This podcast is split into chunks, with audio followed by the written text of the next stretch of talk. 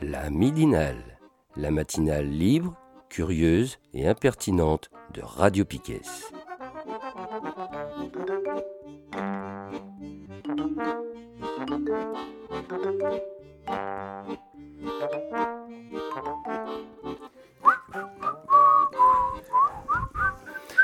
Ça caille aujourd'hui, on siffle moins bien, je trouve. hein. de retour dans la midinale de Piquet du 21 novembre 2022 pour la deuxième partie. Et on n'a pas fini notre vue de presse, on fera du tout et pas rien un petit peu après. Euh, toi, tu voulais rebondir euh, pour continuer un peu sur les sujets d'avant euh, Ouais, sur Amazon, sur le numérique, tout ça, il y avait un, il y avait, il y avait un, alors c'est un sociologue qui s'appelle Jean Viard, qui était invité d'une émission sur France Inter qui s'appelle Le Grand Face à Face XXL. Alors déjà rien que le nom de l'émission, ça me fait marrer. Et euh, voilà, c'est en fait ils, ils, font un plateau une fois par mois, je crois, un peu partout en France, quoi. Donc là, ils étaient à Poitiers. Et puis, euh, bah, je sais pas, Seb, si tu peux passer l'extrait de, de ce petit monsieur. Mais euh, prends ton temps, machin, on, on va on Ouais, boit un petit café. Je, l'ai, je l'ai là. Il s'appelle comme ça. C'est celui-là. Je Ah, vous. Je vous l'envoie tout de suite. Et en plus, la numérique est rentrée dans le monde du travail de façon passionnante, puisqu'il y a 25 à 40% des gens qui sont en télétravail. C'est ça le numérique. Et puis le numérique est rentré dans la société de la livraison, où on voit la disparition des très grandes surfaces et on se fait livrer chez soi, c'est-à-dire qu'au lieu d'aller chacun aux grandes surfaces, il y a une camionnette qui livre toute la rue. On est sur ce genre de modèle. 21 millions de Français se font livrer par Amazon, et je pense qu'Amazon réorganise le territoire d'une façon extraordinaire. Sur ces choses-là, Pas sûr que ce soit pour le meilleur. mais c'est le meilleur par rapport à quoi? Et que le meilleur par rapport aux conditions de travail dans la société Amazon, il y a des progrès à faire, je suis d'accord avec vous. Bim. En fait, j'adore la, manière de s'énerver. Tu sais, t'as l'impression d'entendre euh, bah, les plus grands, quoi. euh, genre euh, l'autre, euh, l'autre con, je sais même plus comment il s'appelle, mais Jeff en fait, Bezos des- euh, Ah non, non, non, de, de chez nous, des, des, des biens français, euh, Finkelkraut, je pense à Finkelkraut, Finkielkraut. par- particulièrement, tu sais, où il suffit que tu aies une petite question, tu sais, mais vraiment anodine, et puis le mec, il, tout de suite, il monte sur ses grands chevaux, bah euh, non, mais euh, laissez-moi parler. bah oui, Ouais, enfin, t'as la parole pendant une heure et demie, euh, tu vois. Ça s'appelle la technique Pascal Pro. Ouais, c'est ça. Et donc ce, ce petit monsieur là, euh, du coup, il est, euh, alors il a soutenu Ségolène Royal euh, au moment de sa candidature. C'était en quoi En 2012, 2000, je sais plus. Et puis, euh, Sarkozy Ouais. Et Mm. puis euh, vite fait rallier à, à, à- à Manu.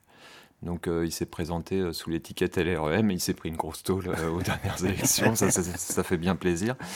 Et en fait, il est, il, est assez, il est assez puissant parce que il, déclarait, il déclarait notamment, donc ça c'était l'année dernière à peu près à cette période-là en novembre.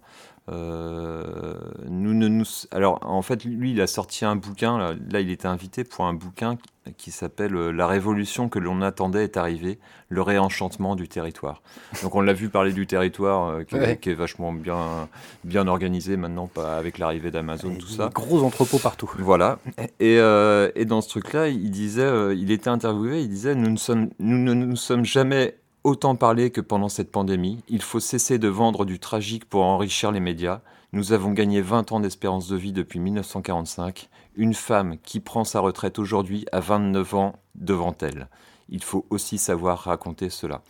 Il parle pas de 29 ans en pleine santé. hein. Non, et Non. puis c'est surtout qu'il se gourre un peu parce qu'en fait, euh, il y a des, y a des rap- euh, bah, c'est con parce qu'en fait, il y a des rapports de, notamment le rapport de l'adresse qui, euh, qui disait qu'en 2020, l'espérance de vie à 65 ans s'élève à, à 18,9 ans pour les hommes Ah, est- et à 23 ans pour les femmes. Donc Ah, on on, est loin des 29, 29 ans. ouais. Et, euh, et sans, inca- sans incapacité, à 65 ans, euh, enfin, à 65 ans, euh, l'espérance de vie euh, sans incapacité, c'est de 10,6 ans pour les hommes et de 12,1 pour les femmes. Et on rappelle au passage au monsieur là qu'il y a toujours une inégalité, donc ça je suis, je suis allé vérifier. Euh, le L'âge moyen pour, euh, de départ à la retraite, c'est 63,2 ans pour les femmes et 62,7 pour les hommes. Voilà. Donc c'était juste une manière de, de tacler ce, ce monsieur. Ce, monsieur là qui est voilà. Qui... Mais il réenchante le monde. Ouais, il réenchante le monde et puis il faut pas qu'on voit tout tout noir non plus parce qu'il y a quand même des belles choses qui se font. Voilà. Et euh, bah, il a dit euh, ça, c'était vraiment euh, au milieu d'un tas de d'autres conneries, mais je trouvais ce, passage-là sur Amazon qui qui qui, qui, qui, comment il a comment il dit, il dit que Amazon fait du bien en fait, fait du bien au territoire quoi. Et en fait, son, argumentaire derrière, il est assez hallucinant parce que il, te dit aussi que, bah, que c'est mieux parce que les, les gens prennent, prennent moins leur bagnole, quoi.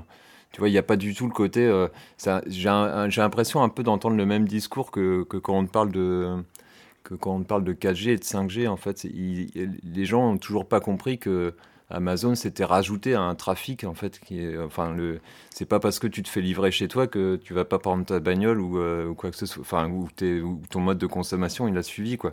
C'est enfin il a changé. On a rajouté euh, on a rajouté un besoin quoi. Quand tu moi des potes avec qui j'ai du mal à, avec qui j'ai de plus en plus de mal, mais des ultra consommateurs d'Amazon, en fait, tu, tu vois, c'est pas du, euh, c'est pas des biens qu'ils auraient achetés il y a 10 ans ou il y a 15 mmh. ans, en fait. C'est de, de, la merde dont ils n'ont pas besoin. Oui, parce que c'est euh, des produits qu'on ne trouvait pas autour de chez nous, en ouais, c'est ça, en plus. Quoi. ils créent le besoin. ouais, ouais, ouais. C'est là où ils sont forts. Mmh. Ils vont bientôt nous livrer la bouffe. C'est déjà le cas aux États-Unis. Avec un petit drone pour t'amener ta baguette. c'est écologique le drone, il est avec des batteries, c'est ça, il n'y a pas de gasoil. C'est ça. Et des batteries fabriquées en Chine. Avec du lithium qui viendra de Tréguenec. ouais, mais ça, c'est, tu vois, ils l'ont bien greenwashé, tu vois, on est bon là. Et c'est comme l'argument, tu vois, de dire que ça fait disparaître les grandes surfaces. Mm, mm. C'est un peu magique parce que il dit on va faire disparaître des grandes surfaces qu'on va remplacer par des grands entrepôts. C'est vachement mieux. Mm. C'est parce que bon, la grande surface, elle a ses défauts, mais au moins ça te fait bouger ton cul et euh, tu es, quand même euh, dans une grande surface, tu es aussi un peu, euh, même si c'est pas tous les jours vrai, tu es un peu acteur de ce que tu achètes, puisque tu es devant le produit. Donc il y a un moment, c'est à toi aussi de faire tes choix quand tu vas dans la grande surface. Et, comme tu as plusieurs choix, tu choisis ce qui te correspond. Quoi. Ouais, moi je trouve qu'en ce moment, on choisit moins, à part par le prix le plus bas, hein, parce que vu comment ça augmente, euh, on a de moins en moins ce pouvoir-là. Hein. Ouais, mais tu imagines qu'après, tu n'auras plus aucun pouvoir. C'est les, les, prix, moi je voyais une étude sur les, les tu vois, quand tu as plusieurs marques à choisir sur un mmh. produit, les prix qui ont le plus augmenté, c'est les premiers prix. Ouais, ça me surprend pas. Donc ils sont, en train, de, les, en train de se remettre. Parce que les, premiers prix, c'était les, c'est les marques distributeurs en fait. Euh, et c'est eux qui ont déjà anticipé en fait les marges euh, par rapport. Enfin, eux avaient, euh, avaient, déjà été pointés du doigt en disant que, qu'ils anticipaient le, la hausse des, des, matières premières. En fait, ils ont mm. augmenté les prix bien avant que, bien avant que ça commence à, les toucher. En fait. Et je crois que c'est, plus de 15% hein, pour les premiers prix. Donc quand on nous parle d'une inflation à 6 mm. ou 7, mm. euh, enfin, ça c'est pour qui quoi en fait? Moi je l'ai pas celui-là. Il n'y a pas de petit profit. Bon, vous parlez de greenwashing, c'est bien ça. Et tu, parlais aussi de quoi de, belles choses et tout. Euh, je sais plus quoi, monde merveilleux. enchanté. Ça fait ça. Je crois que je vais pouvoir faire la transition. J'hésitais entre trois sujets. Mais je crois que je le tiens le premier. Euh, la COP 27 vient de se, de se terminer et on est sauvé.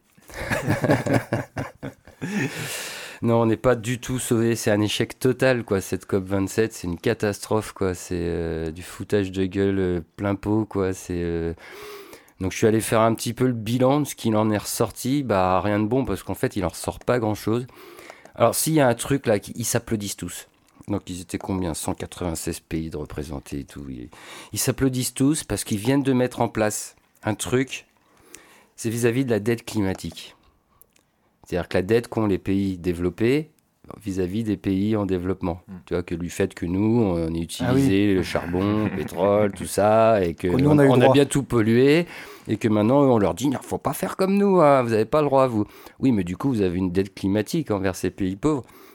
Alors, ça faisait 30 ans que les pays pauvres demandaient ça, et ils viennent enfin de mettre en place un fonds pour pertes et dommages. attends, Avec le nom déjà, tu, vas rigoler. Un fonds pour pertes et dommages. Donc ce sera en, faveur des pays particulièrement vulnérables. Alors déjà, première question, qui va décider de qui sont ces pays particulièrement vulnérables? Donc déjà, là, premier point d'interrogation. Donc ça, c'est le gros truc qui sort de la COP. Hein. C'est vraiment le, la mesure phare et tout. Euh. Donc, euh, alors, faut savoir déjà qu'il y a 13 ans, c'était Alors, vous allez voir les COP et les numéros, c'est un peu le bordel, parce que je me suis aperçu qu'il y avait la COP contre le réchauffement climatique et il y a la COP contre la destruction de la, la biodiversité. Celle-là va avoir lieu d'ici trois semaines à Montréal. Elle s'appelle la COP 15.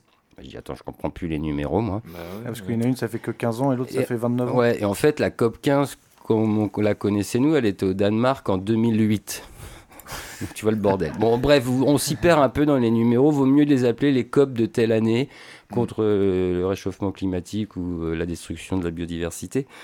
Donc en fait, à cette COP 15 au Danemark, euh, donc je dis 2008, 13 ans à peu près, ouais, 13-14 ans, ils avaient mis en place, ils s'étaient dit, tiens, on va aider, il faut aider les, pays pauvres à faire une transition, tu vois, à mettre en place des choses pour faire une transition. Donc là, on ne parle pas de perte et dommages, hein. c'était les aider pour faire leur transition. Et ils s'étaient dit, voilà, euh, on va commencer à donner des thunes aux pays pauvres, avec l'objectif qu'à partir de 2020, les pays riches versent 100 milliards de dollars ou d'euros, bon, ça quelque chose près, c'est la même chose, 100 milliards aux pays pauvres par an. Là, on est en 2022, il s'avère que les pays riches n'ont pas respecté euh, cet accord, ne donnent pas les 100 milliards. Je crois qu'on est plutôt autour de 15, 20 ou un peu plus, mais déjà ça, ils ne l'ont pas respecté. Déjà, sur ces 100 milliards, à l'époque, avait été euh, calculé qu'en fait, c'est pas 100 milliards dont les pays pauvres ont besoin pour effectuer leur transition, c'est 2000 milliards. Donc on voit déjà que le premier accord, il était loin, très très très très loin des besoins réels. Alors sur les 2000 milliards, il disait il y aurait 1000 milliards de thunes qui viennent des pays pauvres et 1000 milliards donnés par les pays riches. Bref, les 100 milliards, pour l'instant, ils sont toujours pas sur la table. Et là, on se gosse de mettre en place un fonds donc pour pertes et dommages. Alors, attention, on n'a rien sur comment va marcher ce fonds. On ne sait pas combien ils vont mettre dans le fonds. Tout ça, ce n'est pas encore en place. Le but, c'est qu'à la prochaine COP, puisqu'en fait, on fait que repousser COP après mhm. COP, il faut euh, voilà, qu'on ait décidé comment on met en place ce fonds. Donc ça va encore prendre au moins un an. D'ailleurs, Emmanuel Macron est déjà en train de se vanter qu'il veut organiser là un futur sommet pour parler de ça. Il prend en main, tu vois. C'est moi, je, je, vais faire. Alors, à la suite de cette... Macron, ouais. à la suite de cette COP 27, pour l'instant, il y a 40 pays qui sont engagés déjà à donner de la thune euh, pour ce fonds de pertes et dommages. 40 euh, pays qui vont donc mettre sur la table 338 millions d'euros. On est bien. 338 millions. Ça fait même pas 10 millions par pays. Ce sont ces pertes et dommages, putain, ça n'est pas évalué très cher. 10 millions, c'est le montant des subventions qu'on donne aux chasseurs tous les ans. Non, merde, j'ai rien dit. bon, bref. Bon, donc, prochain épisode, la COP 28. On en saura peut-être plus sur ce fonds. Et puis, qu'est-ce que va devenir aussi la thune, là, les 100 milliards qu'il en faudrait 2000 pour aider aussi ces pays euh, à faire leur transition? Parce que ça, c'est que des dommages et intérêts. On va appeler pertes et dommages. C'est que des. On rembourse des préjudices, quoi que ce soit sociaux, économiques, euh, écologiques, etc. On parle pas de. C'est des thunes qui vont les aider à faire mmh. leur transition. Ça, c'est mmh. encore autre chose. Mais c'est le gros truc. Ils sont tous contents. Voilà, ils sont fiers d'eux. Alors par contre, ce qui ressort ou ce qui ne ressort pas de cette COP27, ben, un peu comme à la COP26, dans le texte, les pays s'engagent. Ils s'engagent, hein, mais c'est des engagements sans contrainte. à chaque fois, il n'y a pas de contrainte, c'est de la merde. Donc là, ils s'engagent. Donc on, rappelle le but quand même. C'était d'éviter de dépasser les plus 1,5 degrés à la fin du troisième, euh, du troisième millénaire. Peut-être pas. 2100. en 2100 alors que pour l'instant, on voit qu'on est plutôt sur des courbes à 2,5 voire plus degrés. Voire 3, ouais. Et il y avait un autre accord aussi, que ça, ça venait, ça venait de la COP de Paris, ce fameux 1,5 degrés, mais il y a un autre euh, accord international derrière lequel se sont rangés des pays comme la Chine, l'Inde ou d'autres, qui eux ont préféré, euh, non, on va plutôt tenter le moins de 2 degrés. mais j'adore comment ils jouent sur les 0,5 degrés. Euh, ah, donc là, dans le texte, les pays s'engage à accélérer la réduction de l'utilisation du charbon et la sortie des subventions dites inefficaces aux énergies fossiles. Alors ça, c'était déjà un truc qui apparaissait dans les textes à la COP26. Donc ils ressortent un, vieux texte. il s'engage à accélérer la réduction de l'utilisation du charbon. Qu'est-ce que ça veut dire? Rien. Bah, il s'engage, quoi. Mais il n'y a pas de chiffres, il n'y a rien, il n'y a que dalle. Et en plus, là-dedans, il parle de d'utilisation du charbon et de subventions inefficaces aux énergies fossiles. Mais on ne dit pas, par exemple, n'est pas mentionné le pétrole ou le gaz, le fait de dire il faut limiter l'utilisation et la consommation de ces produits-là. Ça, ça n'apparaît pas, surtout pas. Bah, surtout pas, parce que de toute façon, en Europe, euh, nous, on utilise peu de charbon maintenant. Il n'y a que quelques pays qui ont encore des centrales au charbon. Donc finalement. Euh, puis, puis, je rappelle quand même qu'à cette fameuse COP où il y avait 33 euh, 000 participants, Dieu, il y avait quand même 634 lobbyistes de l'industrie des énergies fossiles. Bah, de toute façon, on regarde Macron, qui sait qu'il a embarqué avec lui pour partir là-bas. Il n'a pas embarqué des mecs qui font de l'énergie verte. Hein. C'était qui déjà qu'il a embarqué Il a embarqué Total, il a embarqué Engie, il a embarqué Areva. voilà, voilà, voilà, voilà, voilà, on est bien. Donc voilà, donc ça, ça on ne parle pas du pétrole et du gaz. Euh, donc quant à l'appel à accélérer le déploiement des renouvelables, on parle des énergies, on parle même pas des énergies renouvelables dans le texte. Ils disent, ils appellent à accélérer le déploiement des énergies basse émission. Bah, le gaz. Le gaz en fait partie. Voilà. J'allais dire le gaz. et euh, eh ben exactement, tu as mis dans le mille. Donc euh, voilà. Donc on peut continuer à utiliser du gaz. D'ailleurs, un truc énorme, toujours pendant, en marge de, la COP, c'est négocié dans les coulisses. Alors, c'est quoi le chiffre? Il y a une, une vingtaine de contrats gaz qui ont été signés. Ah ouais, ça me choque pas. Un exemple, euh, l'Allemagne alors ça c'est pas un contrat gaz. L'Allemagne ils veulent ils ont carrément ils vont se lancer dans un nouveau projet gazier au Sénégal. On est bien. Et puis quand on parle des subventions dites inefficaces en énergie fossile, on va quand même rappeler qu'en ce moment la France subventionne en masse pour consommer du pétrole. Hein. Euh, oui. Hein, on met tout dedans. Hein. Là, euh, bah, on t'en donne toi pour remplir ton, ton réservoir, mais euh, total, total est bien subventionné. Ça, c'est la, ça, c'est la, c'est la, la, petite. en France, c'est pour éviter l'insurrection qu'ils font ça, en fait. C'est plutôt. Oui, oui, oui, bah oui. C'est pas, c'est, ils ont plus le choix, c'est que tous les indicateurs leur disent que si jamais le gasoil il continue à augmenter, bah, ça va péter, quoi. Donc. Hum au lieu de réfléchir à des vraies solutions qui sont, euh, bah, par exemple, l'isolation des perçoirs thermiques, euh, ce genre de débat intelligent où on va dire on va isoler les, on va, on va rendre les gens moins dépendants aux énergies parce qu'on va isoler leur logement ou on va leur montrer qu'on peut faire différemment. Mmh. Bah, on continue à faire, euh, à faire de la merde. Et tu vois d'ailleurs ça, on tu parles de la COP, là, mais moi je me rappelle, c'est la, nouvelle norme aussi euh, enfin, environnementale dont on n'avait pas trop parlé, on en avait parlé un peu. C'est la RT 2022, je crois maintenant. Mmh. Une norme sur quoi? Euh, c'est les normes. Euh, Pour polluer en, plus En France, c'est les normes qui te disent comment un logement est considéré euh, bien isolé, pas ah isolé, et avec quoi tu isoles, qu'est-ce que tu as droit comme énergie pour, pour faire ton chauffage et tout ça. Et la RT 2022, elle est revenue au taquet sur l'électrique.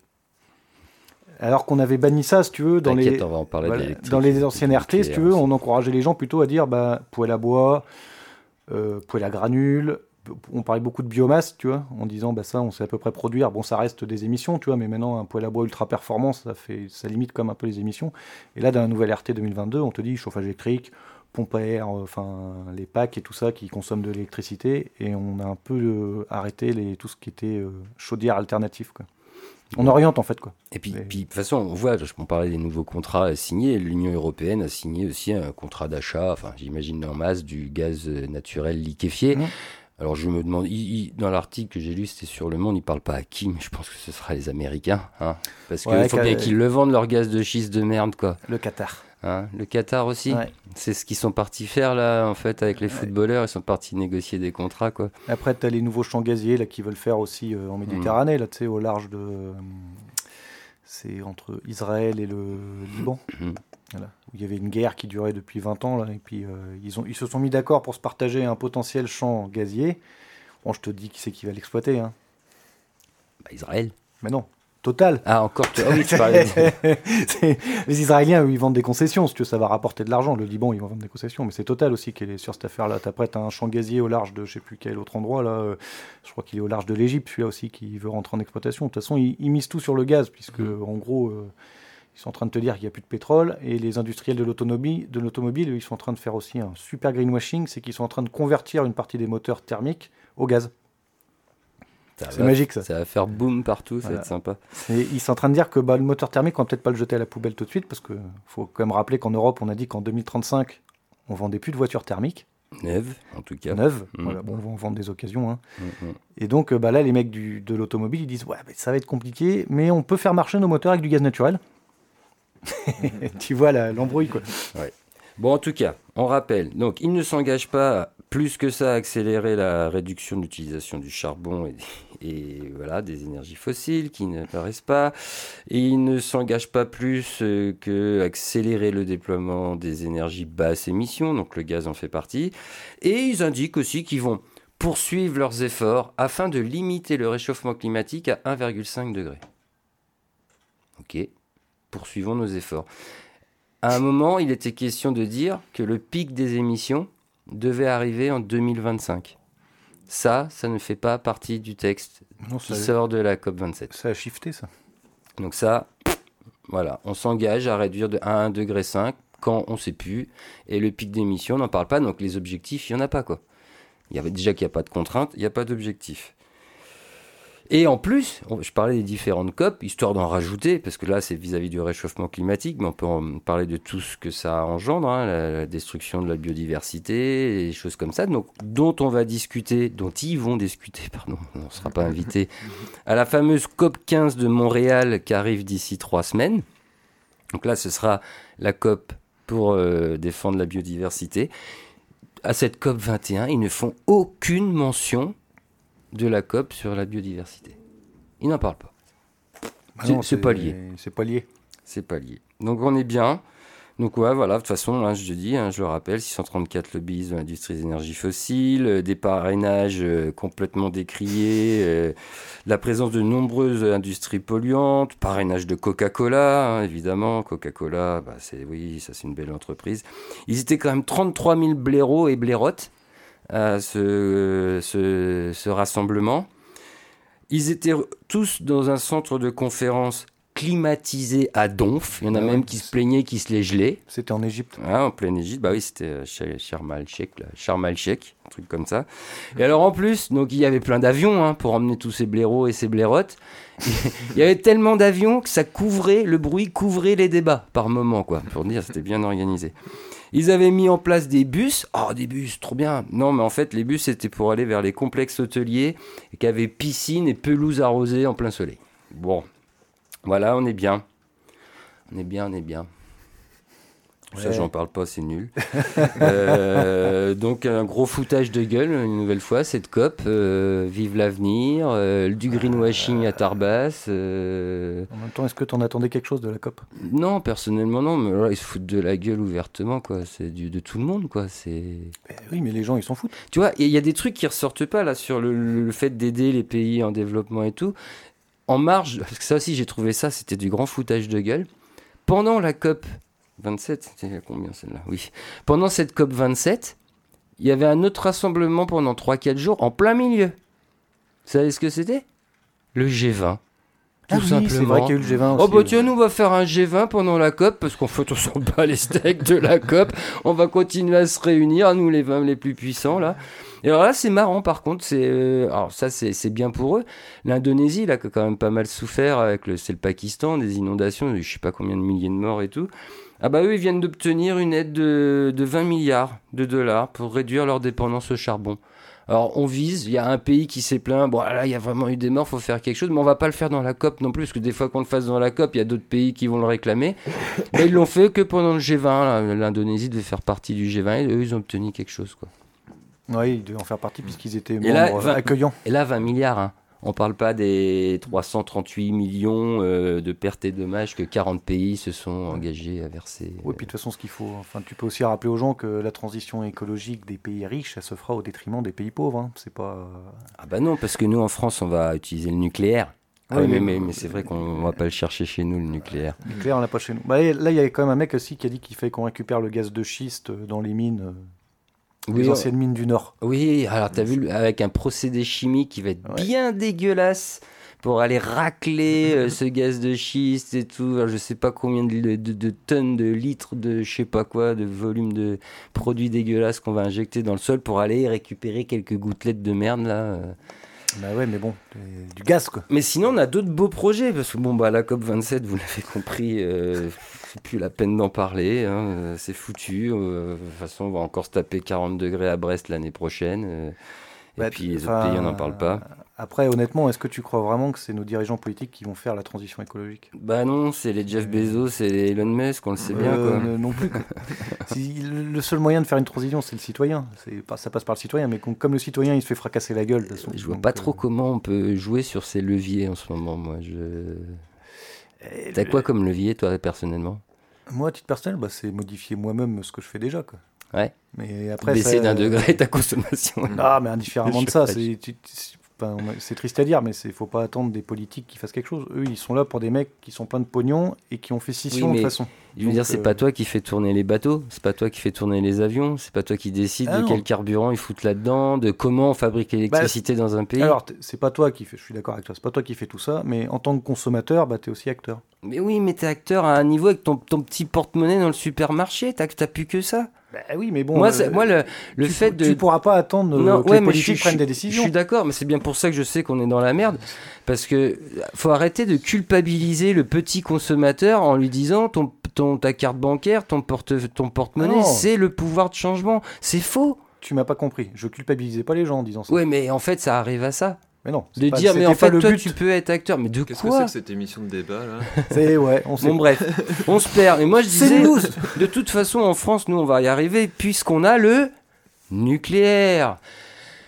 C'est pas cher, c'est pas polluant, enfin des idées reçues sur le c'est nucléaire. pas, c'est pas polluant à l'instant T. Ouais, on en a plein des idées reçues sur le nucléaire. hein. Ça, Macron, il aime bien jouer là-dessus et euh, tout miser là-dessus. hein. Vous le savez, on va en développer six nouveaux EPR, peut-être 8 de plus encore derrière. Et bah, bon, là, je, je suis tombé sur encore un article du Monde, excusez-moi, mais il est pas mal celui-là. J'ai bien aimé. Alors, c'est, il est signé Corinne Lepage. C'est marrant, hein, c'est pas un journaliste du Monde qui l'a signé. Et donc, il, dit, il, il est titré Corinne Lepage, ancienne ministre de l'Environnement, vous savez. Donc, Corinne Lepage de droite. C'est marrant, des fois, il y a des gens quand même qui se disent de droite, mais qui ont des meilleures idées que ceux de gauche. Mais en tout cas, là, c'est pas une question d'idées. Elle a fait cet article pour démonter. euh, là, c'est au moins sept idées reçues. Enfin, elle veut corriger sept contre-vérités sur le nucléaire. Donc là, ça démonte, là, le, démonte Macron hein, et tous ses argumentaires, même de la filière pro-nucléaire, ils se font tous exploser la gueule. Donc c'est titré Le nucléaire est l'une des énergies les plus coûteuses. Ça, euh, on va en reparler vite fait. Moi, je vais juste vous faire un petit résumé rapide de, cet article et de ce que Corinne Lepage euh, démonte. Par exemple, alors, dans les choix financiers. L'énergie nucléaire, alors une des contre-vérités qu'on nous bassine, l'énergie nucléaire est la seule à pouvoir assurer l'indépendance de la France. Donc on le rappelle déjà, j'avais pas attendu Corinne Lepage pour savoir que l'uranium, c'est pas en France qu'on le récupère. Alors là, bah, elle a répondu, bah, c'est totalement faux. hein. Nous, on a du vent, on a du soleil, on a de l'eau, voilà, mais on n'a pas d'uranium. On l'extrait dans des pays complexes comme le Niger ou le Kazakhstan. Voilà. Et en plus, les combustibles eux-mêmes, c'est-à-dire qu'on extrait l'uranium là-bas, mais après, il faut les fabriquer, les combustibles et tout. On dépend à 30% de la société russe Rosatom. Voilà. Donc là, on est pas mal. Premier contre-argument, non, euh, ça n'assurera pas l'indépendance de la France. Deuxième, la filière industrielle nucléaire est le fleuron de l'industrie française. Alors là, dit, oui, oui, elle l'a été, oui. Elle ne l'est mal- malheureusement plus. Aucun EPR n'a été vendu à l'étranger depuis les deux réacteurs d'Inkley Point. Ça, c'est en Grande-Bretagne. Et en plus, on ne les a pas vendus à Inkley Point parce que c'est financé à 100% quasiment par EDF. Voilà, hein, qui a pris en charge la construction euh, de ces trucs-là. Donc ça, c'était le deuxième. On continue. Les déboires actuels du nucléaire trouvent leur responsabilité chez les écologistes qui ont obtenu la fermeture de Fessenheim. Bah oui, ah, parce qu'on a fermé Fessenheim à cause des écolos qu'on est dans la merde au niveau nucléaire en France. C'est elle qui dit ça? Non, ça c'est Ah. ce que dit, ça c'est les contre-vérités que casse Corinne Lepage. Non, Corinne Lepage, elle répond, c'est évidemment totalement faux. Les déboires actuels du nucléaire trouvent leur responsabilité chez les propres acteurs du secteur. Mmh. En cause, par exemple, des choix financiers totalement déraisonnables, des investissements compris entre 10 milliards et 20 milliards de dollars perdus à l'étranger. On va voir tout à l'heure que c'est monté encore à 30 milliards, etc. Donc, clairement, on dit, mais il faut arrêter, c'est juste les, décisions euh, économiques et tout. Mais oui, mais c'est plus facile de taper sur les autres. Alors, une autre contre-vérité. La crise actuelle vient d'une trop grande sévérité de l'autorité de sûreté nucléaire. Donc, comme vous êtes au courant, on a plus de la moitié de notre parc nucléaire qui est à l'arrêt. C'est la faute à la SN, dis donc. Ceux, ils ont mis des normes trop grandes, ils sont trop sévères. Ils ont dit EDF, c'est pas bien, la tasse centrale, elle marche pas bien. Il faut quand même savoir que la SN, il marche un peu main dans la main avec EDF. Quand la SN crie au secours, c'est que vraiment il y a un problème. Il hein. faut s'inquiéter. Hein. Il y a des, euh, il y a des associations. Euh... Ils, marchent pas main dans la main avec EDF. Ouais, pas main dans la main, mais ils, ils sont pas là pour casser EDF. Hein. non, mais ils ont été bien fracassés aussi à la SN. Oui, oui, ils se bah. sont fait. Euh, bon, de toute façon, elle répond. C'est encore totalement faux. Hein. Euh, la crise ne vient pas de la sévérité de la SN. La crise actuelle vient d'un retard massif dans la gestion des centrales. Hmm. On n'a pas investi dans, la, maintenance des centrales. L'apparition de corrosion mettant en danger la sûreté. Bah la corrosion, on avait construit des centrales pour 30 ans au départ. Après, on a dit ce sera pour 40, puis finalement 50. Bah forcément, à un moment, la corrosion, elle s'installe. Hein. Surtout si on ne maintient pas, on n'entretient pas et tout. quoi. Donc voilà, ça aussi, à balaye. On continue. L'énergie nucléaire est une grande énergie d'avenir. C'est Macron, hein, il le crie partout, quoi.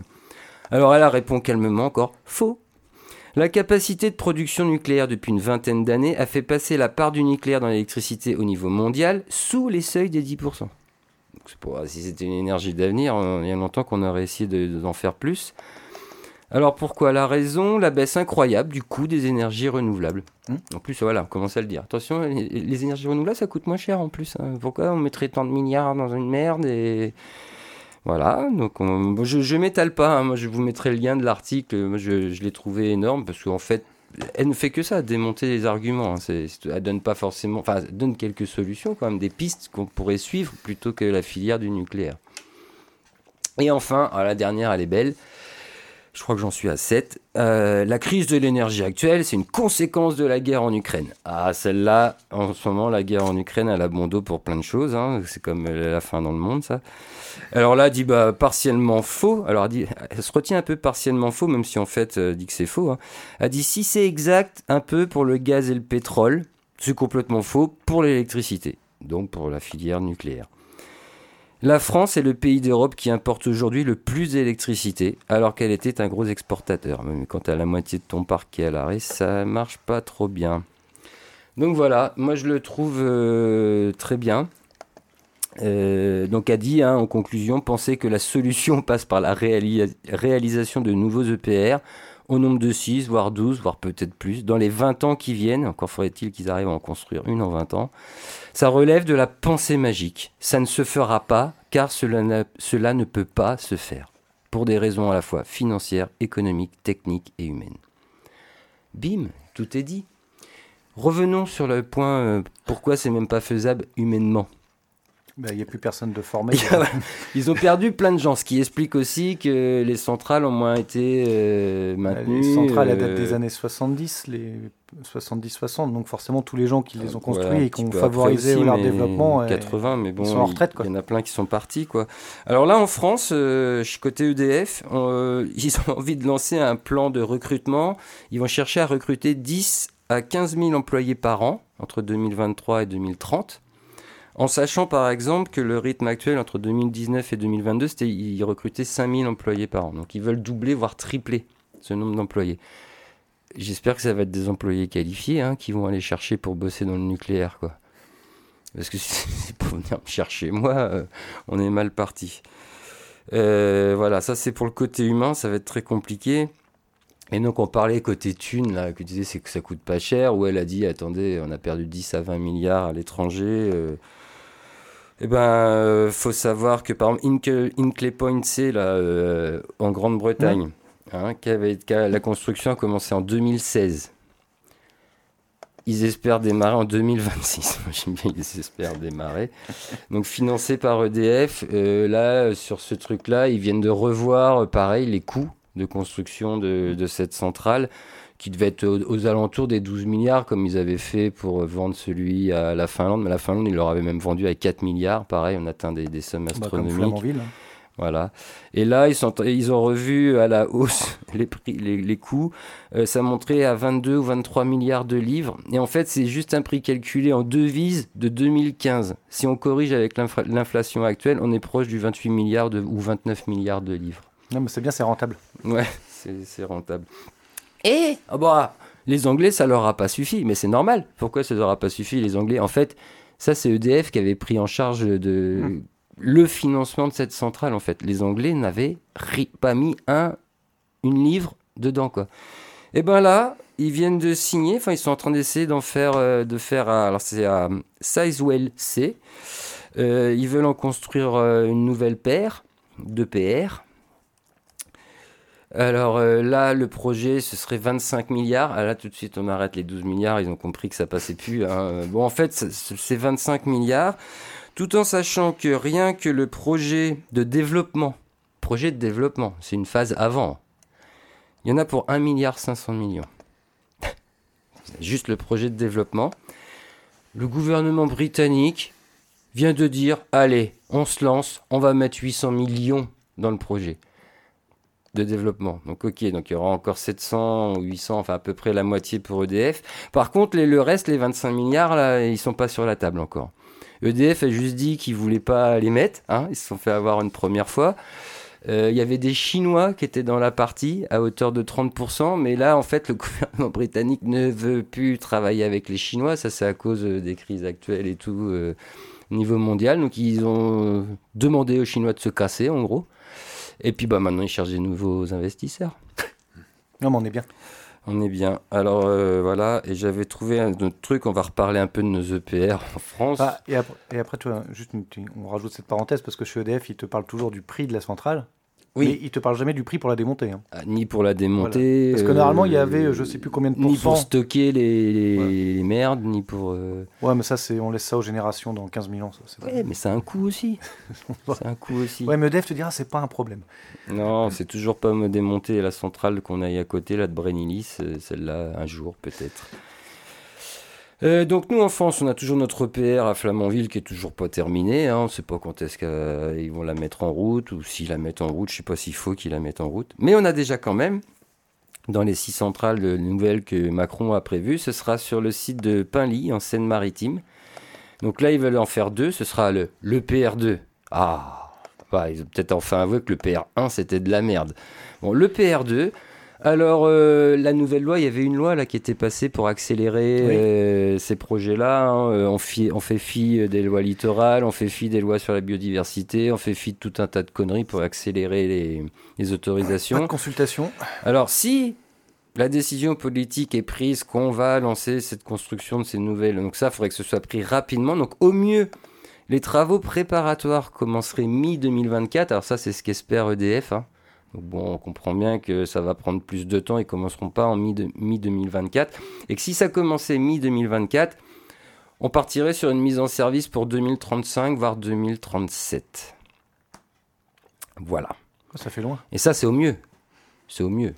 C'est s'il n'y a pas de merde d'ici là. Donc, euh, la réponse euh, au 1, le pic d'émissions en 2025 qui n'apparaît pas dans le texte de la COP, bah, c'est pas en faisant une prochaine centrale en 2037 qu'on va y arriver. Euh, la réponse à on va arrêter de vendre des véhicules euh, au combustible pétrole, machin, tout ça en 2030. Donc ça veut dire qu'on va vendre plein de voitures électriques. Donc qu'il va falloir plus d'électricité. Bah, visiblement non, puisque ce sera pas avant 2035-2037 qu'on aura des nouvelles centrales. Donc je ne vois pas comment on va fabriquer l'électricité en masse pour faire fonctionner ces nouveaux véhicules. Avec des éoliennes Donc effectivement, quand... Euh, non, mais si, mais on peut le faire, mais déjà, il faudrait investir quand même. Mais euh, même les éoliennes, les éoliennes et, tout, et tout, le solaire, tout ce qu'on pourrait faire, ce sera pour remplacer nos centrales nucléaires. Parce qu'elles, on va pas les, on va pas les tenir comme ça encore pendant 10, 15, 20 ans. Hein, vont nous péter à la gueule. Hein. Au final, de toute façon, il faudra trouver une énergie alternative. Le nucléaire n'attend pas l'avenir. On en a, mais on n'investit pas. Bah oui, on préfère foutre 25 milliards dans un EPR que foutre 25 milliards euh, dans des hydroliennes ou des éoliennes, mais ça c'est un débat. Euh. On va dire que les lobbies du nucléaire doivent avoir plus d'impact euh, vis-à-vis de l'Assemblée nationale que les lobbies euh, ah, des bah, énergies renouvelables. bon, par contre, ça, donc ça, ça c'est quand même soumis. Faut des thunes, faut des gens. faut des gens. C'est là qu'on va rigoler. Trouver déjà des gens pour réparer les, vieilles, là, pour éviter qu'elles nous pètent à la tronche et tout ça. Quoi. Ça bah serait déjà pas mal. Chez EDF, ils ont viré tout le monde. Bah oui, c'est ça l'externalisation. La chaîne de sous-traitance dans les centrales nucléaires est assez importante. Tu vires, tu externalises, les gens sont moins bien payés, du coup il reste moins, le savoir part avec eux, et puis euh, voilà, on en est là quoi. On en est là. Bon, bah voilà, c'était pour le coup de gueule euh, COP27 nucléaire, c'était la partie écologique. Euh, moi, je ferais bien une pause de parole, mais il y en a peut-être d'autres qui veulent que j'ai encore un, petit sujet. ouais, moi j'avais un petit sujet aussi, mais bon, c'est comme tu veux. Vas-y, vas-y. Moi, je te le donne. Prends le relais un peu. Je vais, me détendre. Allez, bon, je sais pas si ça va être mieux. Hein. Moi, c'était plus du s'informer autrement. Ah bah, vas-y, avec euh, des revues euh, aujourd'hui ah. qu'on m'a transmis. La vie ouvrière, c'est une revue qui est un peu affiliée à la CGT, bien sûr, hein, mais euh, dedans il y a des thèmes assez intéressants. Hein. je les ai, je les ai eus la semaine dernière. J'ai pas trouvé trop de temps pour les lire. J'ai lu qu'un seul article que j'ai trouvé pertinent. C'était l'entretien de Mathieu Coq. Alors lui, c'est un docteur en économie et spécialiste des questions de la mutation du travail. Donc c'est pas, c'est une pointure, hein, tu vois, c'est pas un blaireau. Et le titre de cet entretien, c'est, pas parce qu'il a un titre comme ça qu'on peut pas dire que c'est un blaireau. Il y a bien des sociologues. ouais, il y a bien des sociologues. un. Et ce qui m'a un peu tiqué sur son entretien, c'est que je trouvais qu'il disait une vérité qu'on n'entend pas assez souvent. Il n'y a que les riches pour croire qu'ils se sont faits tout seuls.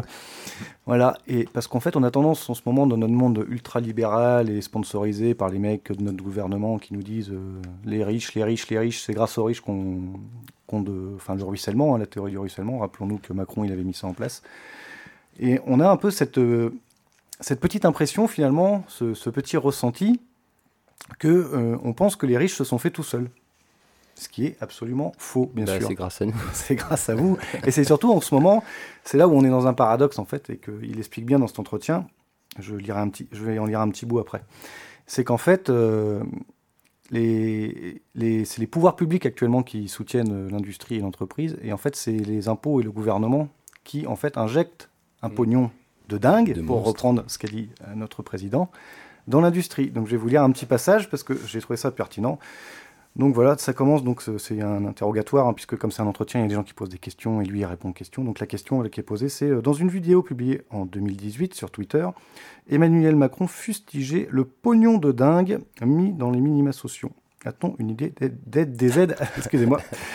A-t-on une idée des aides accordées aux riches? Et donc là, il répond Pour l'essentiel, il ne s'agit pas tellement de versement direct de l'État, mais plutôt d'un refus de prélever. Ce n'est pas exactement la même chose que de donner directement de l'argent, mais à la fin, le résultat est identique, au sens où cela appauvrit la collectivité et que ça enrichit un peu plus les riches. Pour les ménages les plus riches, on a par exemple le prélèvement forfaitaire unique, la flat tax, dont on a déjà parlé. De 30% sur le revenu du capital, du type dividende ou intérêt, ou l'impôt sur la fortune immobilière, l'IFI, qui a remplacé l'ISF. Ça, c'était une des premières mesures de Macron qui, a remplacé l'impôt sur, qui a remplacé l'impôt sur la fortune ISF pour un coût d'environ 3,8 milliards d'euros par an. Donc on est, là, on est que sur des chiffres en milliards quasiment. Hein. de toute façon, on parle qu'en milliards maintenant en 2022. D'euros par an. En ce qui concerne les entreprises, l'essentiel des aides publiques tient dans des exonérations de cotisations sociales. Les chiffres sont impressionnants. Donc là, repose la deuxième question, c'est-à-dire un rapport de l'IRS Clercé. Donc l'IRS, c'est l'Institut des recherches économiques et sociales CLERC, c'est le Centre Lillois d'études de recherche sociologique et économique. Commandé par la CGT, et qui vient tout juste d'être publié, confirme ce que nous pensions, à savoir que 150 milliards d'euros d'aide publique au minimum sont versés aux entreprises chaque année. C'est trois fois plus qu'en 2005. on voit l'inflation, hein, mais l'inflation, elle n'est pas la même pour tout le monde. Tu vois. Et comparé aux aides, j'imagine qu'ils font des, comparés de aides, des comparaisons attends, attends, il, va finir, tu vois. Donc euh, l'équivalent de 6% du produit intérieur brut, PIB, deux fois plus que le budget de l'éducation nationale. Euh, un tiers du budget de l'État. Pour les trois quarts, il s'agit d'exonération de cotisations sociales. Donc le pire en plus, c'est que c'est des choses que finalement, en plus, on ne, on ne rentre pas dans les caisses. Quoi. Bah et qu'on nous, nous, fait payer avec des réformes de chômage et de la retraite. Quoi. Comme, euh, alors voilà, donc il s'agit d'exonération de cotisations sociales, comme l'ex-crédit d'impôt pour la compétitivité et l'emploi, le CICE, ça c'était Hollande, devenu une mesure pérenne d'allègement de cotisations, parce qu'à la base c'était un truc, en plus il avait dit, il le ferait pas tout le temps, mais finalement c'est périn, donc c'est tout le temps. Son coût est très élevé, 20 milliards d'euros, et son efficacité très limitée. Selon les études fournies par la France Stratégie, l'Office français des conjonctures économiques de l'INSEE, seuls 100 000 à 200 000 emplois ont été créés ou sauvegardés, contre 300 000 créations nettes quand on est passé aux 35 heures. Avec des conséquences lourdes sur les caisses de la sécurité sociale, puisqu'il y a toutes ces exonérations ne sont pas toutes compensées. Il y a aussi la baisse de l'impôt de production, 10 milliards d'euros, donc là déjà rien que ça, ça fait 30 milliards, qui sont depuis peu euh, excusez-moi, qui sont depuis peu au centre de toutes les attaques du patronat, alors qu'en réalité, il n'existe pas vraiment, étant un mélange de différentes choses, de contributions sur la valeur ajoutée, le foncier, et pour terminer, la baisse de l'impôt sur les sociétés qui a été ramenée à de 33% à 25% et qui coûte quelques 11 milliards. Donc euh, voilà, il, fait, il, entérine quand même des vérités. On a tendance à croire, enfin les, riches vous, vous racontent leur petite sornette à la télé, puisque de toute manière on rabâche en permanence que les riches sont, c'est grâce à eux qu'on, qui sont riches, qui se font tout seuls, mmh. que c'est grâce aux riches qu'on va devenir nous riches, ce qui est faux, et qu'en plus tout ça, enfin demain si euh, l'État deviendrait un vrai État et dirait aux riches, puisque comme ils réclament tout le temps leur indépendance, ces gens-là, ben, qui prennent leur indépendance financière au final, et que nous on retrouve Enfin, parce qu'à côté de ça, il faut savoir que tous les impôts indirects, donc la TVA, ce genre de les impôts sur le carburant, ce que tout le monde paye finalement mm. et tous les gens qui vont travailler payent tous les jours, ça, ça a augmenté. Donc en fait, on a fait, on est vraiment dans le paradigme, c'est ça qu'on dit, oui, mm. du on fait payer les pauvres tout en les montrant du doigt et en leur disant que c'est de, la faute, c'est de leur faute s'ils sont pauvres parce qu'ils savent pas se faire tout seuls comme les riches, alors qu'à côté de ça, les riches se gavent de subventions.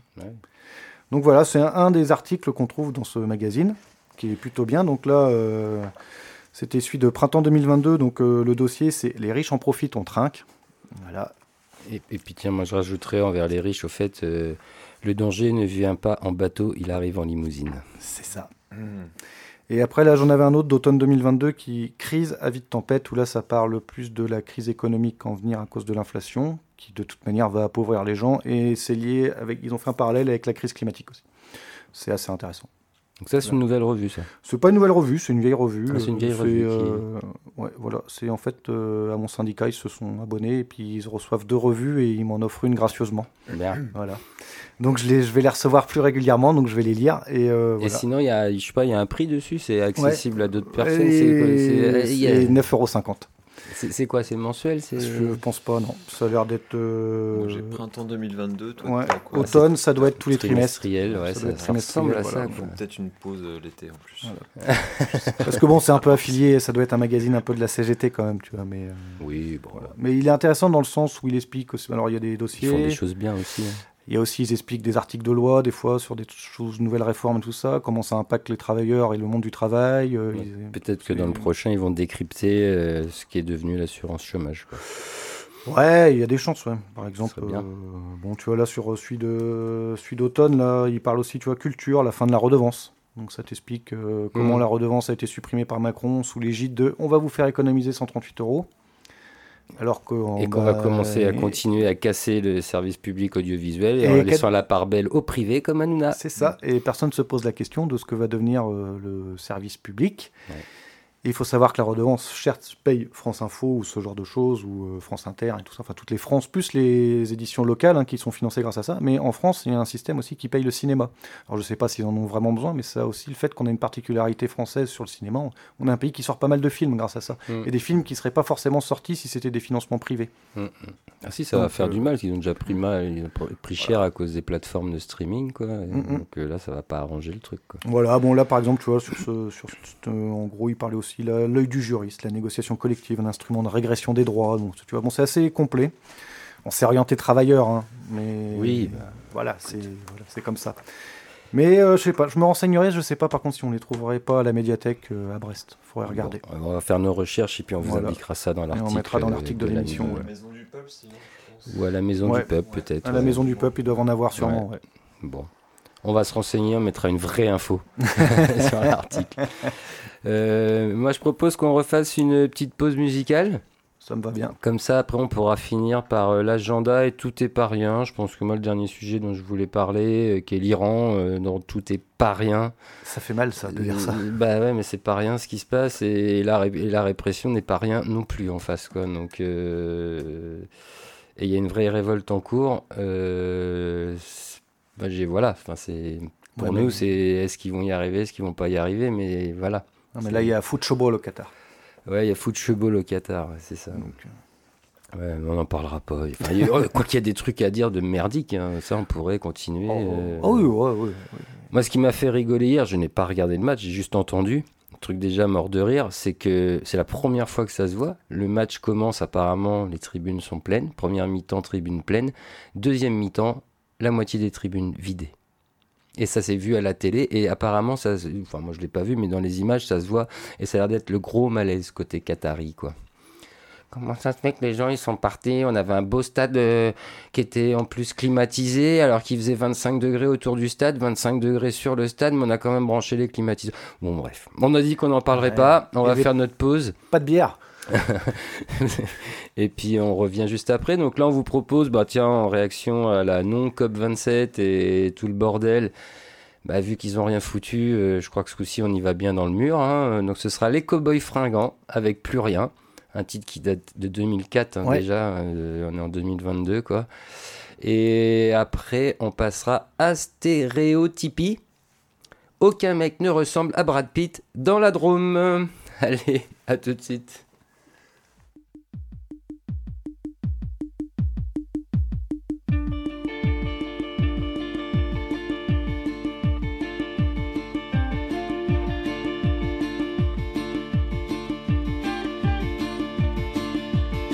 Reste que quelques minutes à ma vie, au plus quelques heures, je sens que je faiblis.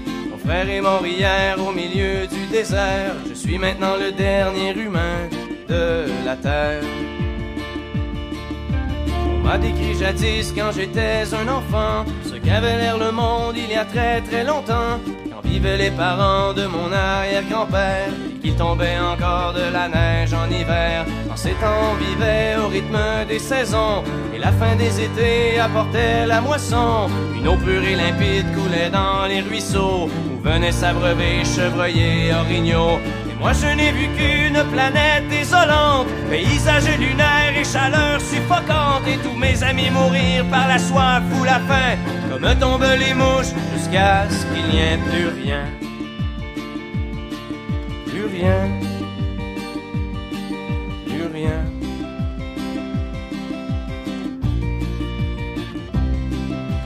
Il ne reste que quelques minutes à ma vie, au plus quelques heures, je sens que je faiblis. Frère est mort hier au milieu du désert, je suis maintenant le dernier humain de la terre.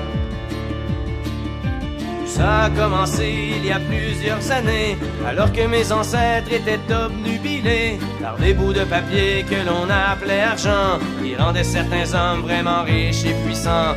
Ces nouveaux dieux ne reculant devant rien, étaient prêts à tout pour arriver à leur fin. Pour s'enrichir encore, ils ont rasé la terre, pollué l'air ambiant et tari les rivières.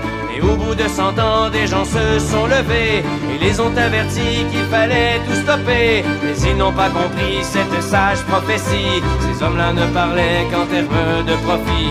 C'est des années plus tard qu'ils ont vu le non-sens. Dans la panique, on déclaré l'état d'urgence quand tous les océans ont englouti les îles et que les inondations ont frappé les grandes villes.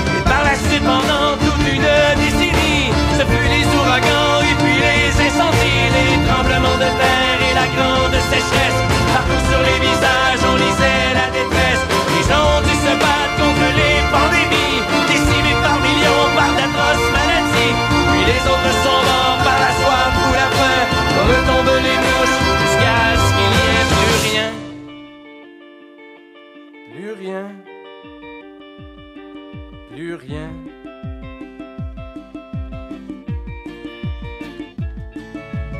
Frère est mort hier au milieu du désert. Je suis maintenant le dernier humain de la terre. Au fond, l'intelligence qu'on nous avait donnée n'aura été qu'un beau cadeau empoisonné. Car il ne reste que quelques minutes à la vie. Tout au plus quelques heures, je sens que je faiblis. Je ne peux plus marcher, j'ai peine à respirer. Adieu l'humanité, adieu l'humanité.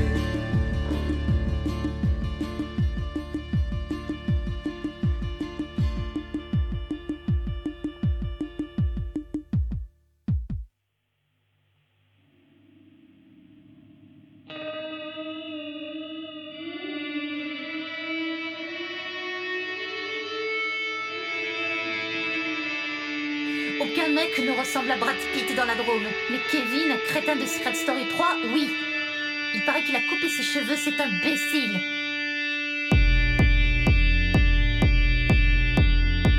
Mon cousin par alliance, par moments, ressemble à Brad Pitt, mais il n'a pas les mêmes muscles. Michael Vendetta ne ressemble pas à Brad Pitt, même s'il est blond. Il est nunuche, c'est un connard, il ne mérite pas de gagner la femme de célébrité. Son métier, c'est de faire le buzz. Il a la même voix que Sting dans le dessin animé Fairy Tail. J'ai partagé ma chambre avec ma copine Léa, qui ressemble à Scarlett Johansson en rousse. Mon mono de ski à la plane, ressemble à Aiden Christensen. Je crois qu'il est célibataire, mais je n'avais pas le niveau de ski pour me marier avec lui. Je ne l'oublierai jamais. Aucun mec ne ressemble à la